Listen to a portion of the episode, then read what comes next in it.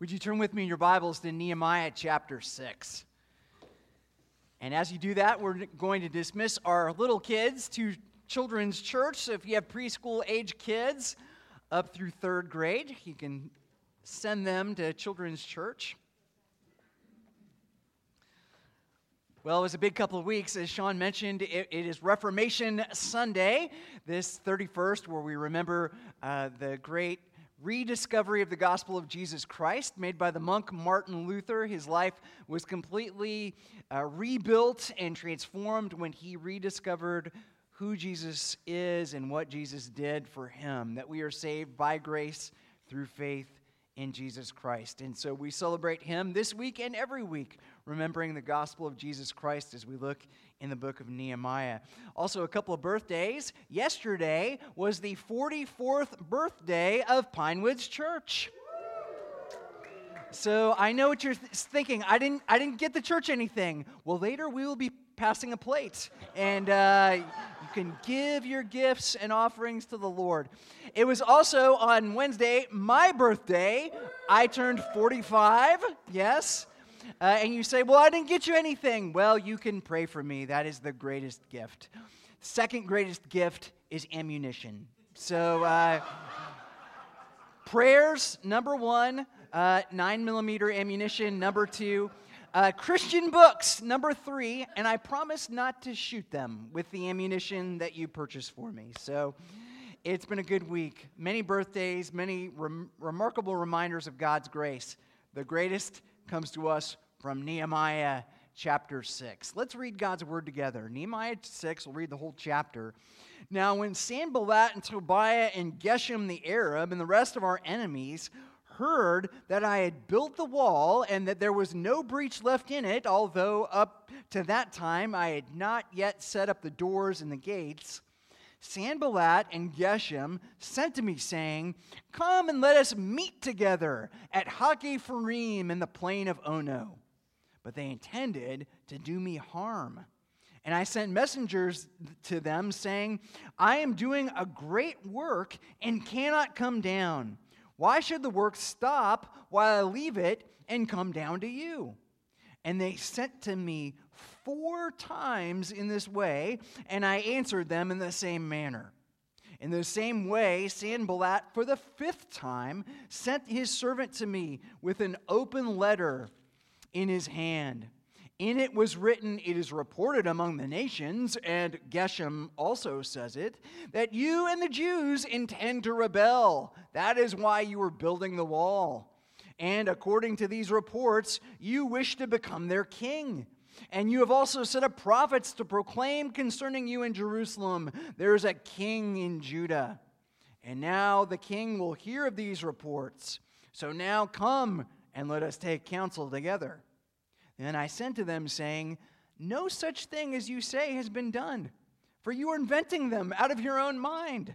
For they all wanted to frighten us, thinking their hands will drop from the work, and it will not be done. But now, O God, strengthen my hands. Now, when I went, went up to the house of Shemaiah, the son of Delaiah, the son of Mehetabel, who was confined to his home, he said, Let us meet together in the house of God within the temple. Let us close the doors of the temple, for they are coming to kill you. They are coming to kill you by night. But I said, Should such a man as I run away? And what man such as I could go into the temple and live? I, I, will not go in. And I understood and saw that God had not sent him, but he had pronounced the prophecy against me because Tobiah and Sanballat had hired him. For this purpose he was hired that I should be afraid and act in this way and sin, and so that they would give me a bad name in order to taunt me. Remember Tobiah and Sanballat, oh, oh my God, according to these things that they did, and also the prophetess Noadiah and the rest of all the prophets who wanted to make me afraid. So the wall was finished on the 25th day of the month of Elul in 52 days. And when all our enemies heard of it, all the nations around us were afraid and fell greatly in their own esteem, for they perceived that this work had been accomplished with the help of our God. Moreover, in those days, the nobles of Judah sent many letters to Tobiah, and Tobiah's letters came to them.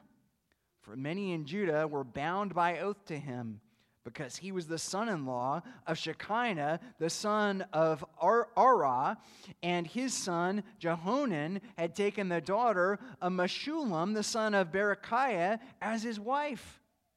Also, they spoke of his good deeds in my presence and reported my words to him. And Tobiah sent letters to make me afraid.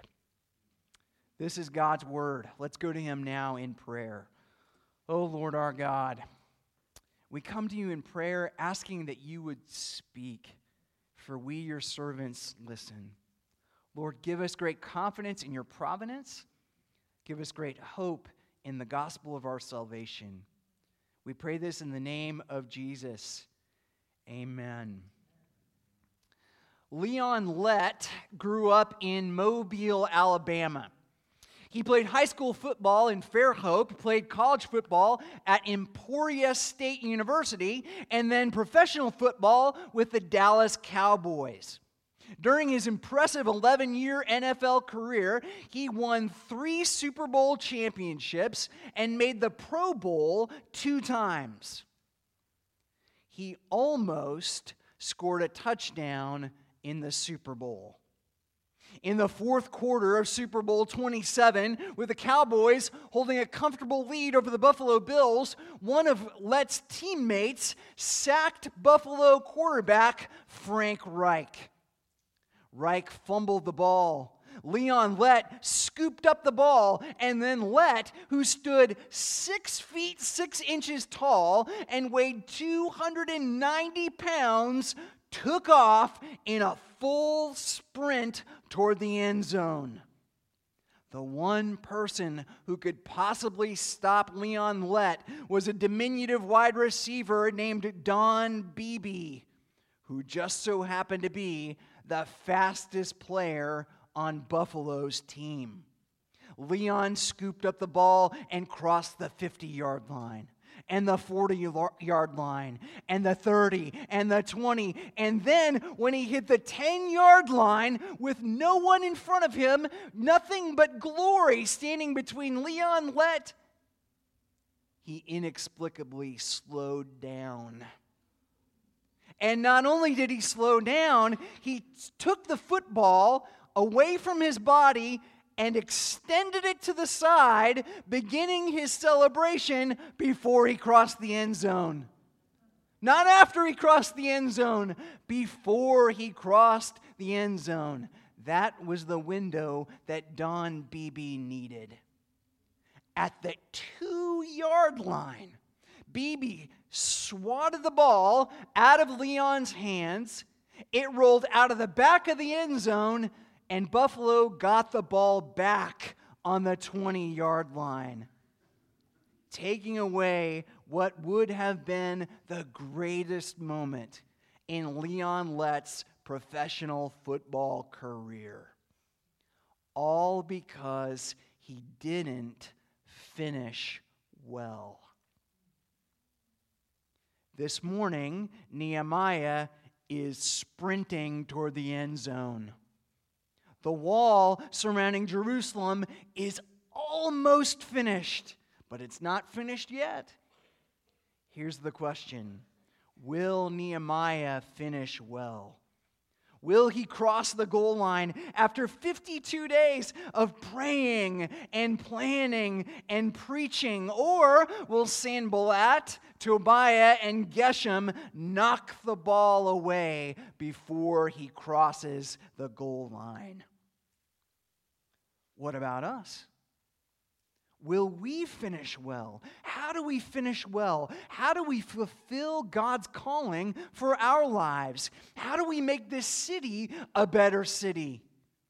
How do we make this church a better church? How do we love and serve and worship and pray? How do we resist the Sanballats and Tobiahs and Geshems of the world, the critics and the cynics, the people who are just waiting for us to stumble and fall? When the going gets tough, how do God's people keep going? If you're taking notes this morning, here's our outline. We're going to look at four things that prevent us from finishing well. Four things that threaten to stop us before we finish building the kingdom of God. The first thing is distraction. God's enemies want to distract us so that we do not finish well. The second thing is discrediting. God's enemies want to discredit us. The third thing is deception. God's enemies want to deceive us. And the fourth thing is discouragement. God's enemies want to discourage us. How do we finish well? How do we avoid the mistake that Leon Lett made? How do we avoid the mistake of celebrating before we cross the goal line. Let's take a closer look. We begin with distraction. The enemies of God want to distract us. Look, a squirrel. Verse 2 Sanballat and Geshem sent to me, saying, Come and let us meet together at Hakkephirim in the plain of Ono. But they intended to do me harm. And I send messengers to them saying, I am doing a great work and I cannot come down. Why should the, the work stop while I leave it and come down to you? And they sent to me four times in this way, and I answered them in the same manner. Here's the background. If you've been with us at all during this series, you probably recognize the names Sanballat, Tobiah, and Geshem. These guys were three pebbles in Nehemiah's shoe throughout the whole story. They opposed this rebuilding process from day one. They uh, mocked the Israelites, they taunted the Israelites, they oppressed the Israelites, they threatened the Israelites, they discouraged the Israelites. These three guys were a living, breathing comments section below the article if Yelp reviews came to life, you would have Sanballat and Tobiah and Geshem. They have nothing positive to say. All they do is try to foil Nehemiah and his friends at every turn. So here they are, back again, only now they have a new strategy. They want Nehemiah to come to a meeting. They said, "Hey Nehemiah, I know you're almost finished, but why don't you take a break from a few break for a few days?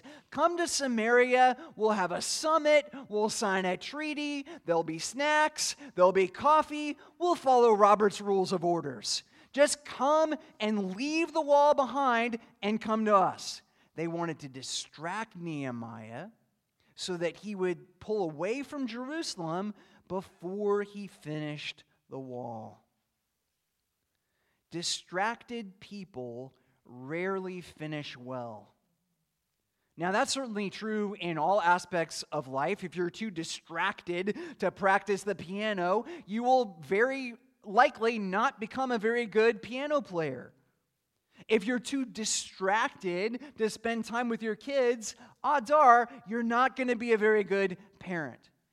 If you're too distracted at work, if you spend most of your day watching YouTube videos and playing games and doing all sorts of things other than working, you're probably not going to get very far in your career. But it's especially true when it comes to your relationship with God. If you're too distracted to read your Bible, then you're very likely not going to have a good relationship with God since the whole Bible is about Jesus and God's grace and glory and his plan of salvation. If you're too distracted to pray, odds are you're not going to have a very good relationship with Jesus because in prayer, we converse with God, we hear from God, we speak to God, we relate to Him in prayer. If you're too distracted to worship with God's people, well, you're not going to have a very close relationship with Jesus because the church is the body of Christ.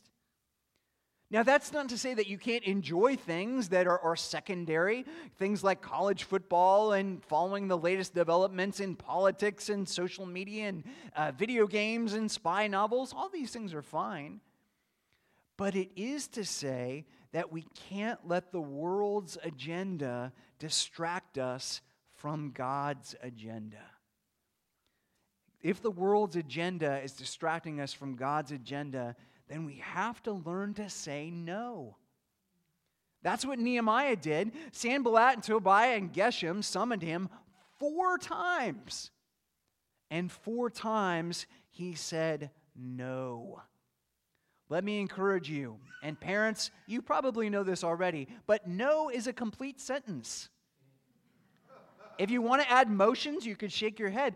Just no. No. Do not let God's enemies distract you from God's plans and God's purposes for your life. Sometimes you have to say no to what the world wants you to do so that you can say yes to what God wants you to do. Don't let God's enemies distract you from crossing the finish line, from finishing the wall, from doing what God is calling you to do.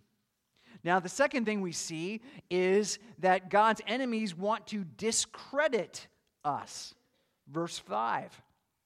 In the same way, Sanballat, for the fifth time, sent his servant with me with an open letter in his hand.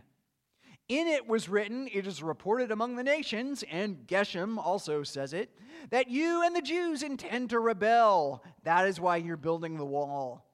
And according to these reports, you wish to become their king. And you have also set up prophets to proclaim concerning you in Jerusalem there's a king in Judah.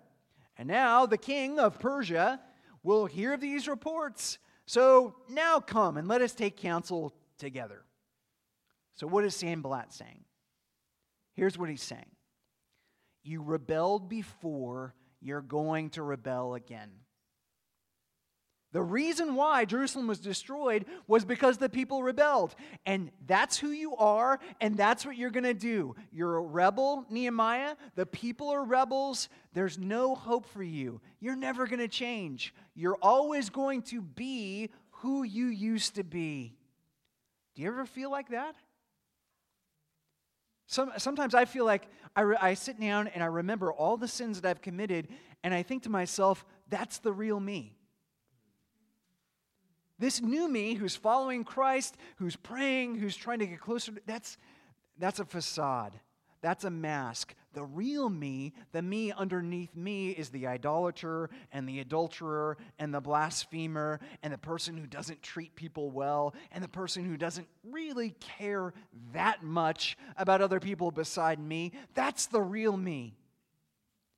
Now, the problem is, if you believe it, and believe me, Nehemiah was very much tempted to believe it, then if you believe that God's grace does not apply to you, if you believe that the blood of Jesus is not enough to cover your sins, that you have to punish yourself and wallow in guilt and shame and condemnation, if you still believe that you are the same person that you were before you met Jesus, that you can never grow, that you can never change, then you are destined for failure. You'll never finish the wall. You'll be so brokenhearted and so inside your own head that you can't step outside and do the work that God is calling you to do. In the Bible, one of Satan's names is the accuser. He's called the accuser because he wants us to believe who we were is who we are. And who we are is who we always will be. That is not true. If you are in Christ, if you are trusting in Christ for your salvation, if you say, Jesus died on the cross for me, and the blood of Jesus has cleansed me from all of my sins, then you are not who you used to be. You have been born again. You have been made new. You are part of God's family, adopted into the glorious family of God. You are a son or a daughter of the King of Kings and the Lord of Lords. That is who you are. You are, in the words of the Apostle Paul, in Christ. And the Spirit of Christ is in you. The old you is very much dead, and the new you is very much alive. That means you can grow. You can change. God can use you to build the wall. God can put your life back together again. When the enemy accuses you, talk back to the enemy. When the enemy accused Nehemiah, he said, It's not true. You're making this up. You've invented this in your own head. I am not who I used to be. I'm a new person. Tell the enemy the truth. Tell the enemy that you are not who you were you belong to Jesus Christ. And then, having rebuked the enemy, having talked back to the enemy, talk to God. Talk to your Father. Pray. Pray like Nehemiah prayed. Verse 9 But now, O God, strengthen my hands. That's the prayer a child prays to their heavenly Father. That's the prayer of a forgiven man, someone who has been made new by the gospel of Jesus Christ. Don't let God's enemies discredit you. Don't let Satan accuse you. Don't allow God's enemies to deny the gospel of Jesus Christ. You have a new identity in Him. You're not the same rebel that you used to be. You're a child of the living God. Now, the third thing that we see is that God's enemies want to deceive us. After trying and failing to distract and discredit Nehemiah, Sanballat and Tobiah hired a false prophet in order to deceive Nehemiah. Verse 10 now, when I came into the house of Shemaiah, the son of Del- Delaiah, the son of uh, Mehetabel, who was confined to his home, he said, Let us meet together in the house of God within the temple. Let us close the doors of the temple, for they are coming to kill you. They are coming to kill you by night. But I said, Should such a man as, as I run away? And what man such as I could go into the temple and live? I will not go in. And I understood and saw that God had not sent him, but he had pronounced the prophecy against me because Tobiah and Sanballat had hired him. The prophet, who again was on Tobiah and Sanballat's payroll, said, We need to go into the temple. Right now, immediately, before it's too late. They're coming to kill you. They're coming to kill you tonight. Now, it wasn't true. It was a lie, and if Nehemiah believed the lie, A, he would have looked like a coward in front of all the people, and B, he would have been committing a grave and serious sin. In the Old Testament, only the priests were allowed to go into the temple, and Nehemiah wasn't a priest he would have been sinning against the Almighty God to take that privilege on himself by entering into the temple. Satan is a liar. Satan is a deceiver. He's the father of lies. He says things that sound plausible. Run to the temple, of Nehemiah. God will keep you safe in the temple. Doesn't that almost sound like good advice? If I wrote a book called Run to the Temple, Be Safe in the Arms of God, my mom would totally buy that book. She'd buy several copies, give them to her friends and neighbors, right? It almost sounds like good advice. But if you listen closely, you can hear the lie. Do you hear it? Fear men, Nehemiah. Doubt God's promises, Nehemiah. Abandon God's mission, Nehemiah. Disregard God's word, Nehemiah. Yes, I know there's something in the Bible about saying that only priests can go in the temple, but this is special. This is different. God's word doesn't apply to you. God would certainly understand if you committed one little sin in order to save yourself. I mean, think about all the good that you could do ultimately if you just cut this corner and do what God has said not to do. How do we fight it? Well, the best way to fight Satan's lies is with gospel truth. Verse 11 But I, Nehemiah, said, Should such a man as I run away? And what man such as I could go into the temple and live? I will not go in. And I understood and saw that God had not sent him but he pronounced this prophecy against me because Tobiah and Sanballat had hired him. It is not easy to resist Satan's lies. Oftentimes, Satan will come to us with things that sound very plausible, something that we almost deep in our hearts want to believe. That's why God's word is so important. That's why God's truth is so important. Don't let Satan deceive you. Stay on the wall. Finish well. The fourth thing we see, last thing, is that God's enemies want to discourage us. Now, I have to admit that the last few verses of this passage are a little bit discouraging, are they not? After hearing that this great project is over, that after 52 days, Nehemiah and his friends have improbably rebuilt the walls of the city of Jerusalem, which had stood in ruins for more than 140 years, we get the news that there was a, group of nobles in Jerusalem, the elites, the important people who were secretly aligned with the enemies of Israel. All the while, while Nehemiah was trying to fulfill God's plan, the people who should have been helping him, the people who should have been on his side, side were corresponding with the people that were trying to thwart the mission. It's discouraging. Sometimes it feels like the really important people aren't on our team. Sometimes it feels like the politicians in Washington aren't on our team, and that's a nonpartisan statement. It feels like the guys that have the power aren't really interested in us. Sometimes it feels like the big corporations and the big powers of the world aren't on our side. Sometimes it feels like the elites have their own agenda, and it's not God's agenda at all. Don't be discouraged. The battle is hard.